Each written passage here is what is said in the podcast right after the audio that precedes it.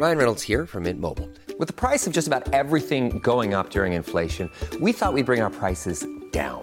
So to help us, we brought in a reverse auctioneer, which is apparently a thing. Mint Mobile unlimited premium wireless. Ready to get 30, 30, bit to get 30, bit to get 20, 20, 20, bit to get 20, 20, bit to get 15, 15, 15, 15 just 15 bucks a month. So, Give it a try at mintmobile.com slash switch. $45 upfront for three months plus taxes and fees. Promo for new customers for limited time. Unlimited more than 40 gigabytes per month. Slows. Full terms at mintmobile.com. He kōna purangi tēnei nā te reo irirangi o Aotearoa. Hi, I'm Jan Hellriegel. Welcome to the Sportsman of the Year, a suburban philosophy. Just a warning before we get started some of the language can get a bit tough at times. I am from West Auckland after all. And we also talk about some stuff you might find upsetting, and some stuff you will hopefully find funny. So take care of yourselves, okay?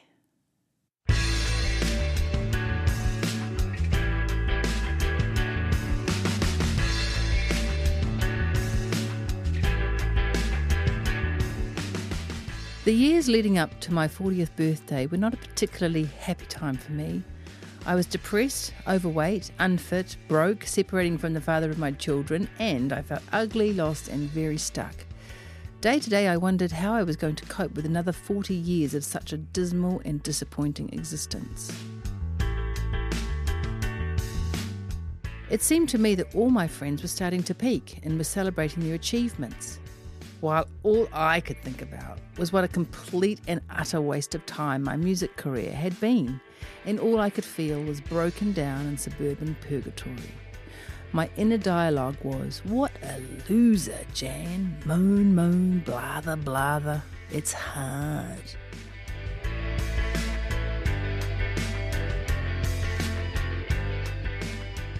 A loser to me is someone who has lost their way and is not content with what they have on hand. It's someone who is stuck and can't find a way to move forward. Someone who blames others or is resentful because they don't have what they want in their life. Someone who makes excuses for never starting or always gives someone else credit for their misfortune. That was me, and by that definition, I was a loser.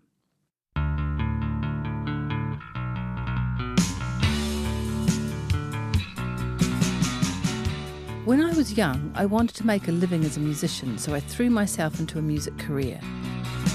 Does anybody else get caught up in a vacuum? Skimming along, just bouncing off the walls. In the mid 80s, I started an indie girl band called Cassandra's Ears while I was studying at Otago University. After a year or so of playing together, we made some demo recordings. They were original songs which I had written, and I'm going to be the first to admit some of them weren't very good. And, well, we still had a lot to learn. But we thought the songs were great and were naively optimistic about our talent. So we sent these cassette tapes to all the major and local record labels to see if we could get a record deal.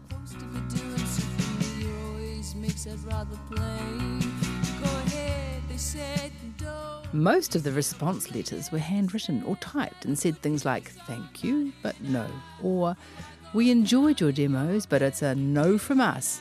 Pretty standard refusals, which were kind and polite, but still clearly a no.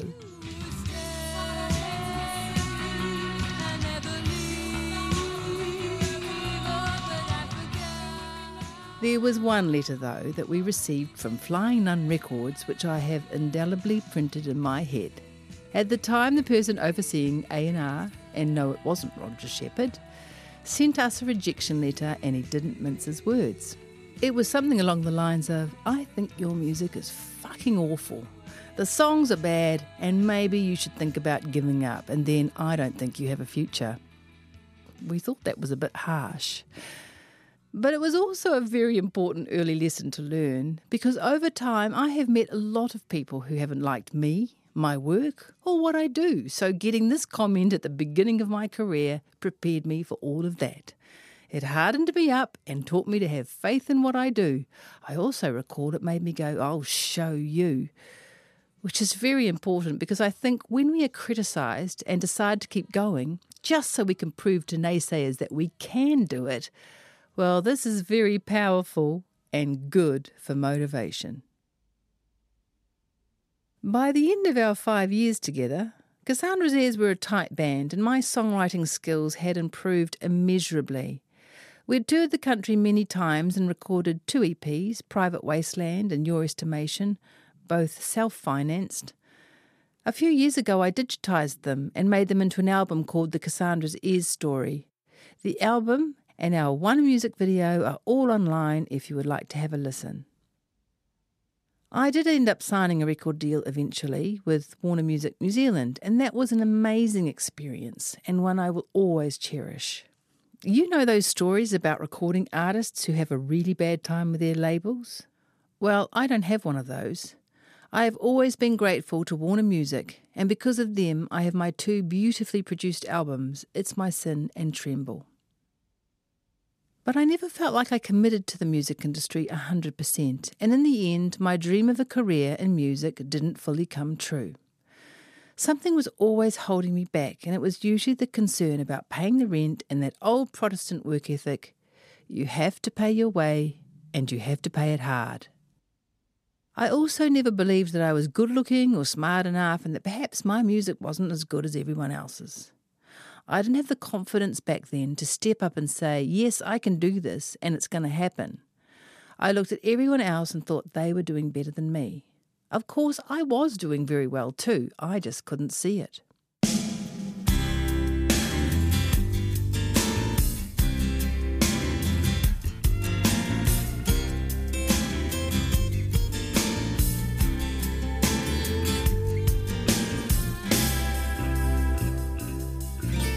At my lowest ebb, I started reading and asking a lot of questions. I looked at people who were successful, happy, and content with their lives. I read as much as I could in terms of self improvement, and I studied business success with a voracious appetite. I was interested in marketing and sales, time management, self help and improvement, inspirational lives, the law of attraction, autobiographical stories, subconscious programming, negotiation skills, NLP, sports psychology, etc anything that made me consider that there might be a way out of the quagmire I was wallowing in. What inspired me the most was how people overcame hurdles and obstructions, and I was intrigued by the stories that accompanied these epiphanies day to day stories which moved from everyday ordinary to extraordinary. People like Jesse Owen, Louise Hay, and Johnny Cash.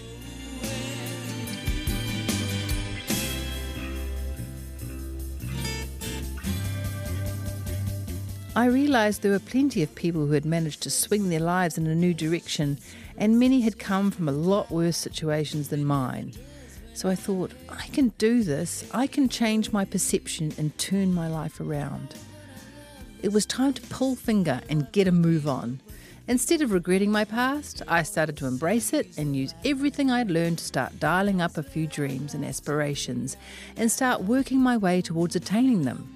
And that is where suburban philosophy fits in because I changed my view of the world without leaving my home in the suburbs of Auckland. For me, there was no option to opt out, go off and study with great spiritual leaders, sell up and head to the wilderness, or even just be on my own because I had a family to feed and a job to go to. And really, I was just trying to figure out how to navigate each day, be a good mum, and pay the bills. I wanted to find a way forward, and I figured if I was going to do it, then it would have to be at home. So it was while living in the suburbs, making school lunches, going to work, gardening, and doing the dishes, that I figured out that I was already very rich in life because I was alive and breathing. And that was all I needed and all I have ever needed to get started. Suburban philosophy is feeling grateful every day for where you are and what you have now. It is considering everything that you have in your life as perfect because you're in the middle of it and you trust that everything is unfolding around you as it should be. Little things resonate like pausing and finding delight in making your family a meal and then watching them eat it. Or walking around the neighbourhood and finding the most fantastic textures and colours in the flora knowing that your phone can take amazing photos and you can capture a moment of time to share on social media. Getting up early and catching the morning light reflecting off wet tar seal and thinking that it looks like the back of a whale. Being blown away by a well crafted movie and thinking that the actors and storylines are amazing. Listening to your favourite music enjoying a cup of tea. So many wonderful things to be thankful for everywhere and every day, and we forget this so easily. Suburban philosophy is when you have found magic in your existence. You are the star in your own film and you feel loved and cherished. You chase your dreams and believe you can catch them, and you wake up mostly every day enjoying what you do, and if you don't, then you know you can do something about it. It's when you adore the world and the people in it, and you realize there is a lot of good happening all around you, and you want to contribute. My position now is I take the good with the bad. They are symbiotic because you don't grow unless you make mistakes or occasionally fall down. My other big discovery is gut instinct. If I think of an idea that I really want to explore, I don't ask how anymore. I just think I'll give it a go because I would prefer to fail than not try. Plus, if you do start, then somehow you seem to find the resources, knowledge, or people that you need to help you finish what you set out to do. That's what happened with this project.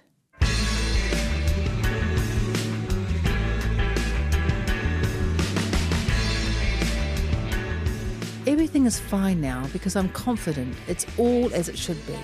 Everything is in the right place, even the flower growing out of the side of the house that you will eventually have to remove because it could cause damage to the brickwork.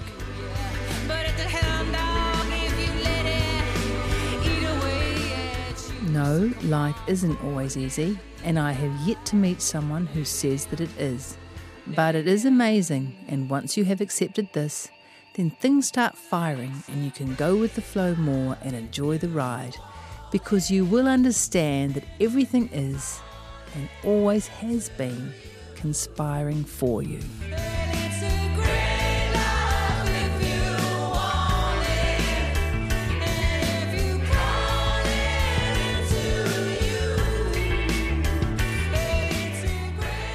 This episode of Sportsman of the Year was written and performed by me, Jan Hellriegel. Justin Gregory was the producer and the engineer was Jana Witter. Tim Watkin is the executive producer. You can get the book Sportsman of the Year, A Suburban Philosophy, which comes with a high resolution download, or you can get the CD too at my website, janhellriegel.com, or at record stores and bookshops who are stocking Sportsman of the Year. Ask them for it. You can subscribe to Sportsman of the Year at Apple Podcasts, Stitcher, Spotify, Radio Public, and of course rnz.co.nz forward slash series. Please give us a rating. More people find out about us that way. Thanks for listening.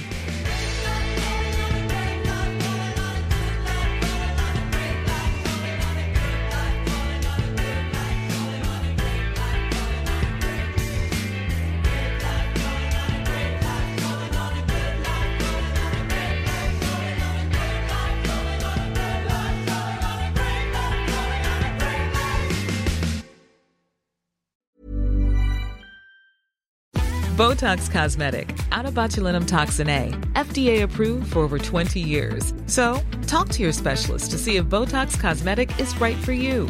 For full prescribing information, including boxed warning, visit BotoxCosmetic.com or call 877-351-0300. Remember to ask for Botox Cosmetic by name.